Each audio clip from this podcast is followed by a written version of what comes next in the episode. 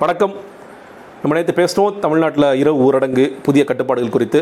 இன்னும் கொஞ்சம் நேரத்தில் சொல்லப்போனால் இன்றைக்கி இரவுலேருந்து ஆரம்பிச்சிடும் அதே மாதிரி புதுடெல்லியில் இரவு ஊரடங்குலேருந்து முழு ஊரடங்குக்கு மாறியிருக்காங்க. மகாராஷ்டிராவில் தொடர்ச்சியாக முழு ஊரடங்கு நடந்துக்கிட்டு இருக்கு.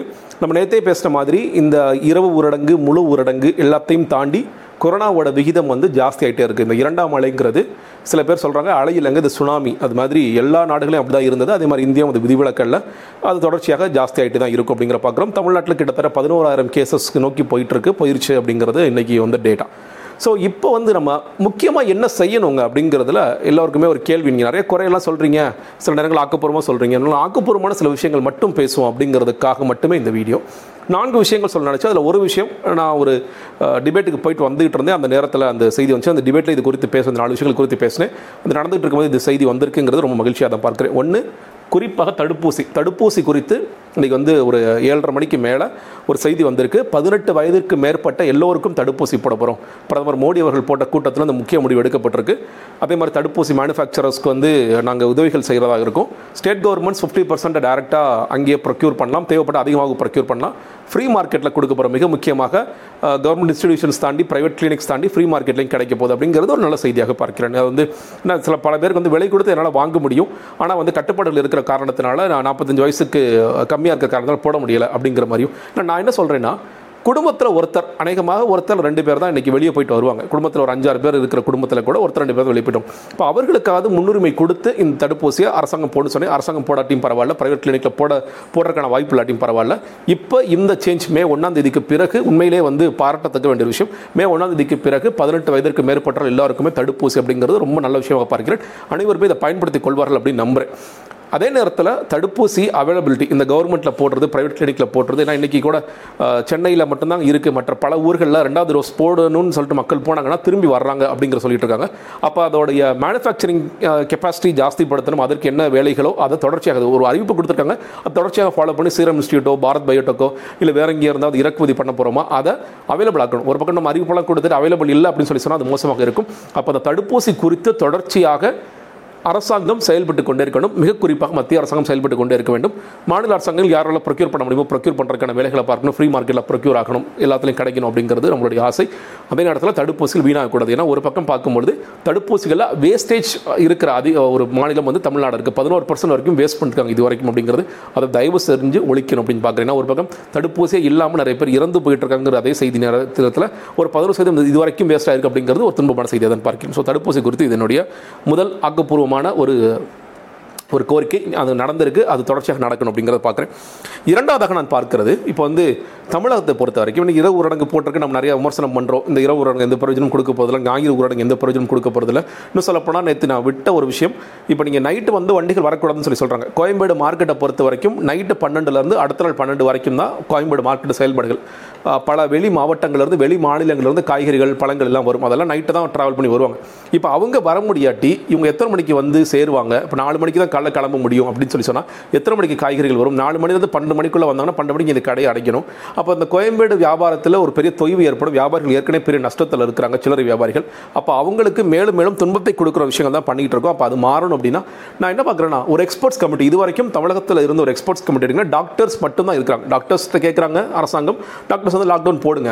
ஒன்றும் பிரச்சனை இல்லை. லாக்டவுன் போட்டால் தான் நமக்கு சரியாகும். நம்ம ஏங்க லாக்டவுன் போட்டால் பல உலக நாடுகள் தாங்க ஃபாலோ பண்ணுறாங்க அதே மாடலை நம்மளும் ஃபாலோ பண்ணலாம் அப்படின்னு ஒரு நான் எப்படி பார்க்குறேன் ஒரு எக்ஸ்போர்ட்ஸ் கமிட்டி கமிட்டியில் அது வந்து ஒருவேளை இந்த அரசாங்கம் தொடர்ந்தாலும் சரி இல்லை புதிய அரசாங்கம் அமைந்தாலும் சரி அவர்கள் செய்ய வேண்டியது ஒரு எக்ஸ்பர்ட்ஸ் கமிட்டியில் மருத்துவர்கள் நிச்சயமாக இருக்க வேண்டும்.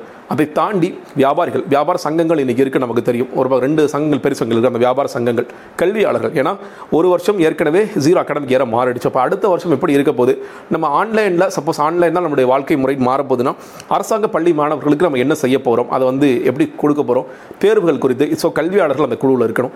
அதே மாதிரி ஒரு டிஃப்ரெண்ட் வாக்ஸ் ஆஃப் லைஃப் சொல்லப்போனால் அரசியல்வாதிகள் அரசியல் கட்சிகள் பல நேரங்களில் அரசியல் கட்சிகள் யாரெல்லாம் வந்து குறை சொல்கிறாங்களோ அரசியல் கட்சிகள் சமூக செயற்பாட்டாளர்கள் இப்போ எங்களை இப்போ நான் என்ன மாதிரி ஆட்கள்லாம் கேள்வி நான் என்னன்னு சொல்லலை. யாரெல்லாம் கேள்வி கேட்கிறார்களோ வேலிடான கேள்வி எழுப்பி அதுக்கு அகப்பூர்வமான இதுவும் கொடுக்குறாங்களோ அவங்களை கூட அந்த இதில் வச்சுக்கலாம்.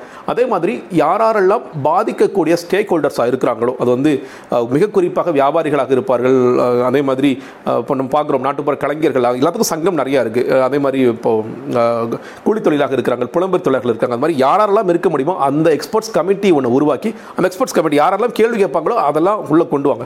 கொண்டு வந்து இப்போ என்ன பண்ணலாம்? ஏன்னா நம்ம பல பேர் சொல்லும் பொழுது இந்த செகண்டு வந்து மே மாதம் ரொம்ப மோசமாக இருக்கும் ஜூன் மாதம் வரைக்கும் போகிறதுக்கான வாய்ப்புகள் இருக்குது ஒரு பக்கம் கேஸ் ஜாஸ்தியாக தாங்க இருக்கும். இன்றைக்கி வந்து நம்ம பத்தாயிரம் பதினோராயிரத்துக்கு நீங்கள் அதிர்ச்சி ஆகிறீங்க தமிழ்நாட்டில் ஐம்பதாயிரம் கூட ஒரு நாளைக்கு போகலாம். அப்போ என்ன பண்ண போகிறீங்க அப்படின்னு ஒரு முக்கியமான கேள்வி எழுப்புறாங்க. அப்போ அதற்காக வந்து ஒரு எக்ஸ்பர்ட்ஸ் கமிட்டி கூடி முடிவு செய்து பொருளாதார ரீதியாக பாதிக்கப்படாமல் மக்களை எப்படி காப்பாற்றுவது அப்படிங்கிறதுல ஒரு தீர்க்கமான சிந்தனையோடு செயல்பட வேண்டும். ஊடகத்தை சேர்ந்தவர்கள் கூட அதெல்லாம் இருக்கணும் அப்படிங்கிற பார்க்குற எக்ஸ்பர்ட்ஸ் கமிட்டி ஸோ அது ஒரு முக்கியமான சஜஷனாக வைக்கிறேன். மூன்றாவதாக புலம்பெயர் தொழிலாளர்கள். இன்றைக்கி பார்க்குறோம் மறுபடியும் நேற்று ஒரு இரவு லாக்டவுன் சொல்ல ஆரம்பித்த உடனேயே இன்றைக்கி சென்ட்ரலில் வந்து புலம்பெயர் தொழிலாளர்கள் நிற்க ஆரம்பிச்சிட்டாங்க. அதே மாதிரி கோயம்புத்தூரில் வந்து கோவை மாவட்டத்தில் நிற்கிறாங்க திருப்பூரில் நிற்கிறாங்க அப்படிங்கிற செய்திகள் வருது. முதல் லாக்டவுனில் சொல்லப்பட்டது எங்களுக்கு டேட்டா பேஸே கிடையாதுங்க. புலம்பெயர் தொழிலாளர்கள் யார் இருக்காங்க எங்கே இருக்காங்க எவ்வளோ பேர் இருக்காங்க டேட்டா பேஸே கிடையாது அப்படிங்கிறது ஒரு பக்கம் இருந்து. அப்போ நீங்கள் முதல் டே- முதல் அலையிலேருந்து இரண்டாவது அலையில் என்ன தான் கற்றுக்கிட்டீங்கப்பா அப்படின்னு கேட்டிங்கன்னா இப்போ நாங்கள் கற்றுக்கலாம் இப்போ என்ன பிரச்சனை புலம்பெயர் தொழிலாளர்களுக்கு? ஒன்று சம்பளம் கிடைக்கல வேலை இல்லை. சாப்பாடு இல்லை. சம்பளம் கிடைக்கல வேலை இல்லைங்கிறத நம்ம வந்து முதலாளிகளை கூப்பிட்டு அழைத்து பேசி என்ன பிரச்சனைங்கிறத பார்க்கலாம். மொத்தமாக எல்லா முதலாளிகளையும் கூப்பிட்டு. அட்லீஸ்ட் அவங்களுக்கு சாப்பாடு கிடைக்கிறதுக்கு அதை என்ஷூர் பண்ணிங்க. வந்து வெளியே போக வேண்டிய அவசியம் இல்லை. உங்களுக்கு அந்த ரேஷன் என்ன வேணுமோ அதை கண்டிப்பாக கிடைச்சிரும். அப்படிங்கிற என்ஷூர் பண்ணுறதுக்கு அரசாங்கம் யாராரிடம் எந்தெந்த முதலாளிகளிடம் வேலை செய்கிறார்களோ அவர்களை அழைத்தோ அல்லது இல்லை முதலாளி எட்டாளர் தனித்தனியாக சின்ன சின்ன இதில் வேலை பார்க்குறாங்க அப்படின்னா அவர்களுக்கு அது எப்படி கொண்டு போய் சேர்ப்பதுங்கிறத இப்போயாவது அந்த டேட்டா பேஸை உருவாக்குங்க தயவு செய்து. மறுபடியும் மறுபடியும் புலம்பெயர் தொழிலாளர்களை அனுப்புறதும் அவங்க மறுபடியும் வர்றதும் போகிறதும் என்ன? இது இரண்டாவது அலை மூன்றாவது அலை அப்படிங்கிறது போயிட்டே இருக்குது தயவு செய்து அவர்கள் மேல் கொஞ்சம் அக்கறை கொள்ளுங்கள். இன்றைக்கி ட்ரெயின் இருக்குது ட்ரெயினில் போயிட்டு இருக்காங்க. நாளைக்கு மறுபடியும் கேசஸ் ஜாஸ்தி ஆகுது. ட்ரெயினை கேன்சல் பண்ணுங்கப்பா அப்படின்னு யாராவது ஆரம்பிச்சாங்க அப்படின்னா மறுபடியும் அவர்கள் நடந்து போய் இறந்து போவார்கள். தயவு செய்து கொஞ்சம் அவங்க மேலே அக்கறை செலுத்தணும். நம்ம பேசி பேசி வந்து தொண்டை தண்ணி தான் வத்தியதை தவிர புலம்பெயர் தொழில்கள் குறித்து நமக்கு அக்கறை வேண்டும்ங்கிறது என்னுடைய மூன்றாவது கோரிக்கையாக வைக்கிறேன். நான்காவதாக மிக முக்கியமாக நம்ம முன்னாடி சொன்ன கேசஸ் ஜாஸ்தி ஆகிட்டு இருக்கு கேசஸ் ஜாஸ்தி ஆகிறதோட தாண்டி கேஸ் ஜாஸ்தியாக ஒன்றுமே பண்ண முடியாதுங்க. நான் வந்து ஊரடங்கு ஊரடங்கு இல்லை கட்டுப்பாடுகள் என்ன போட்டாலும் கேசஸ் ஜாஸ்தியாக தான் போகுது. டெய்லி டெய்லி இன்னும் சொல்லப்போனால் இப்போ முன்னாடி ஒரு ஆட்சி காலம் இருக்கும் பொழுது ஒரு அமைச்சர் இருந்தார்.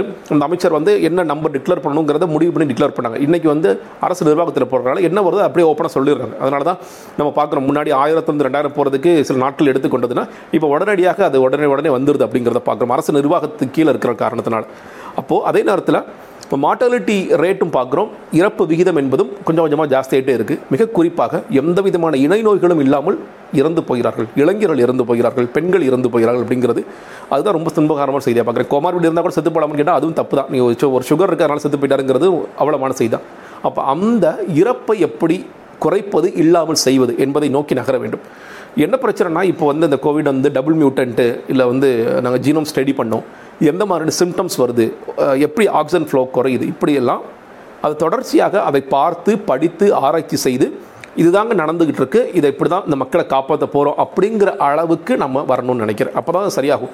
ஏன்னா இந்த நோயோட தன்மை மாறிடுச்சு அப்படின்னா அதற்கு ஏற்ற மாதிரி மருந்து தன்மை. மருந்துனா இப்போ தடுப்பூசி மட்டும் ஒரு பக்கம் இருக்கு நம்ம பார்க்குறோம். தடுப்பூசியை தாண்டி இப்போ ரெம்டிசிவர் சொல்கிறாங்க வேறு என்ன மாதிரியான சிம்டம்ஸுக்கு மருந்து கொடுத்தா இவர்கள் உயிரை காப்பாற்ற முடியுங்கிறத நோக்கி இறப்பே இல்லாத அல்லது இறப்பு விகிதம் குறைக்கிற முடியும் இறப்பே இல்லாத ஒரு நிலையை நோக்கி செல்வதற்கு என்ன வேணுமோ அதை நாம் தொடர்ச்சியாக செய்ய வேண்டும் நினைக்கிறேன். இப்போ நிறையா கோவிட் கேர் சென்டர்ஸ் திறந்துருக்காங்க.